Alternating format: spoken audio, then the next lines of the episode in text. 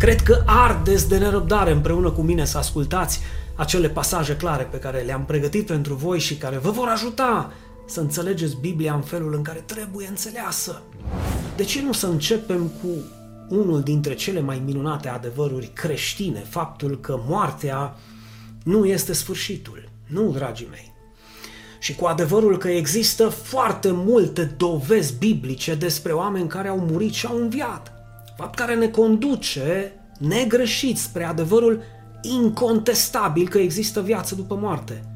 Însă, extrem de mulți vor evita să vorbească despre aceste adevăruri, în mod special despre acest adevăr că există viață după moarte și vor încerca să răstălmăcească acest adevăr tipic învățăturilor pe care le-au primit de la cei care au gândit în locul lor, mă, fraților, mă.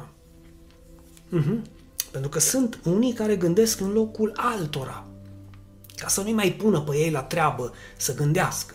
Și mi-am o întâmplare de acest gen cu unul dintre acești profesori, studenți, academicieni ai Bibliei în care i s-a prezentat sau i s-au prezentat ca probe unul dintre versetele extraordinare din Matei 27-53 unde este scris clar precum apa curată. Ei, referitor la unii care erau decedați cu mult timp înainte, ei au ieșit din morminte după învierea lui Hristos, au intrat în cetatea sfântă și li s-au arătat multora. E bine, la care înțeleptul înțelepților a răspuns ceva cu totul și cu totul caragios, că de aceea v-am spus că unele interpretări sunt chiar culmea ironiei. A fost un răspuns ce pentru mine a fost pentru prima dată în viața mea când am auzit o astfel de interpretare, o asemenea balivernă, că n-am cum să o numesc altfel. A zis, aceia nu au înviat din morți. Dacă citiți atent, vedeți că au ieșit din morminte tocmai pentru că lucrau la morminte. Erau gropari. Bă, fraților, bă, eu am auzit multe interpretări eronate ale scripturilor sau din Sfintele Scripturi, dar puține ca și această prostie fără margini, lipsită de rațiune și stupiditate la cel mai înalt grad posibil. Nu știu, dar cred că el credea că și noi suntem acei idioți fără rațiune, minte sau creier în capul nostru și care să credem o astfel de tâmpenie. Și pentru că tipul, pentru ca tipul să aibă credibilitate, a asociat imediat câteva pasaje biblice care vorbeau despre alții care au ieșit din morminte, precum cei doi uh, îndemonizați. Da, dacă vă aduceți aminte, din Matei 8, 28, care și ei au ieșit din morminte și acel om din Marcu 5 cu 2 care a, a ieșit și el dintre morminte, aceste două versete biblice constituiau proba lui că acei oameni care au ieșit din morminte la învierea lui Isus erau doar niște oameni care lucrau la morminte. Ei bine, trebuie să vorbim cu Ioșca, că mă gândesc că poate erau tovarăși cu el. Ăsta e la pompe funebre din Turda Nouă. Dar haideți să aruncăm o privire peste întregul pasaj din Matei 27. Și uite, eu am să vă las pe voi să deschideți Biblia și să citiți și să vedeți cu ochii voștri dacă acești oameni erau gropari și aveau firmă la pompe funebre sau au înviat dintre cei morți. Matei 27, versetul 50. Iisus a strigat din nou cu glas tare și apoi și-a dat Duhul. 51. Și iată că draperia templului s-a rupt în două de sus până jos, pământul s-a cutremurat, stâncile s-au despicat. 52, versetul 52, mormintele s-au deschis și multe trupuri ale sfinților adormiți. Când Biblia vorbește despre cineva că doarme în Domnul sau a adormit cu Dumnezeu, cu Domnul, este vorba că a murit.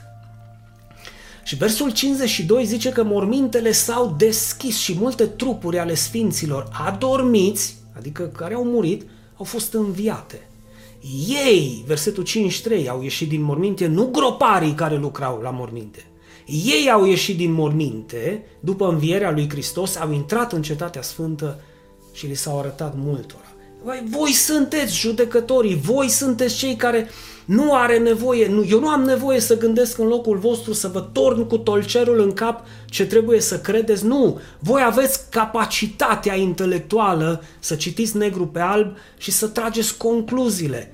Erau gropari, au ieșit din morminte că lucrau la morminte, puneau coroanele de pe un mormânt pe altul sau erau trupurile multora care sfinți, care adormiseră cu Domnul de mult și au înviat dintre cei morți. Dar voi singuri puteți să deduceți acest aspect. Și iată cum, încet, încet, vedeți și voi cât de simplu este să dăm crezare cuvântului atunci când e limpede și e clar, fără să ne complicăm cu interpretări eronate care nu înseamnă altceva decât un text scos din context pentru a forma un pretext, ca să vorbim povești cu pești.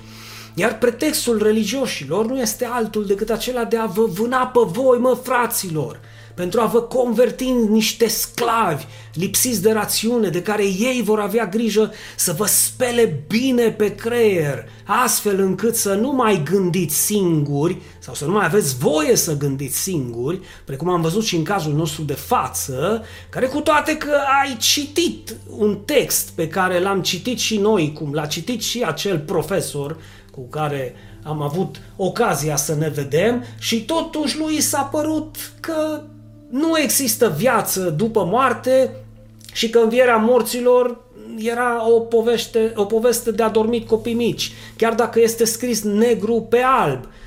Versetul 52 și 53, el fie el va ignora, fie el va răstălmăci complet sau fie el va contrazice. Dar pentru siguranța voastră am să vă mai dau încă două dovezi biblice clare, extrem de clare, care ne arată că da, există viață după moarte. Luca, capitolul 7, învierea fiului văduvei din Nain. Luca, capitolul 8, versetul 41 până în 49, învierea fiicei lui Air. De ce nu și fapte, capitolul 9, învierea lui Tabita, care s-a îmbolnăvit și a murit, iar Dumnezeu s-a folosit de Petru pentru a o readuce la viață. Iar spre încheiere, dovada dovezilor, mă, fraților, mă, că Lazar a fost readus la viață după patru zile după ce a decedat.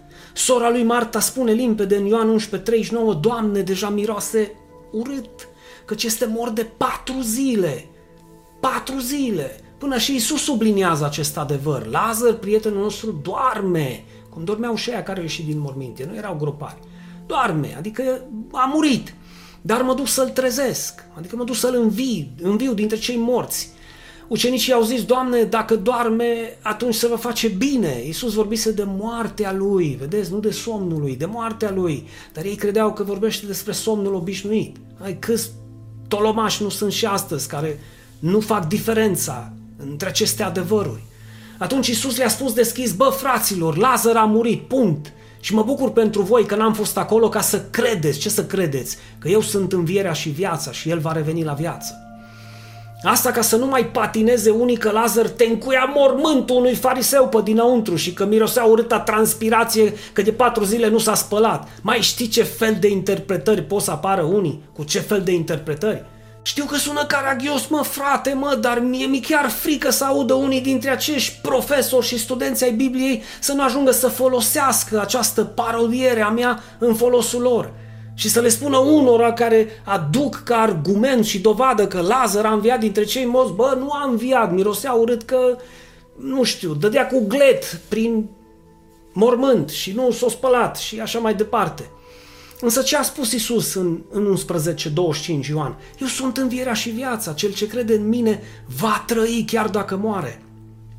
Și versetul 26, citiți-l voi, oricine trăiește și crede în mine, în veci nu va muri. Crezi tu lucrul acesta?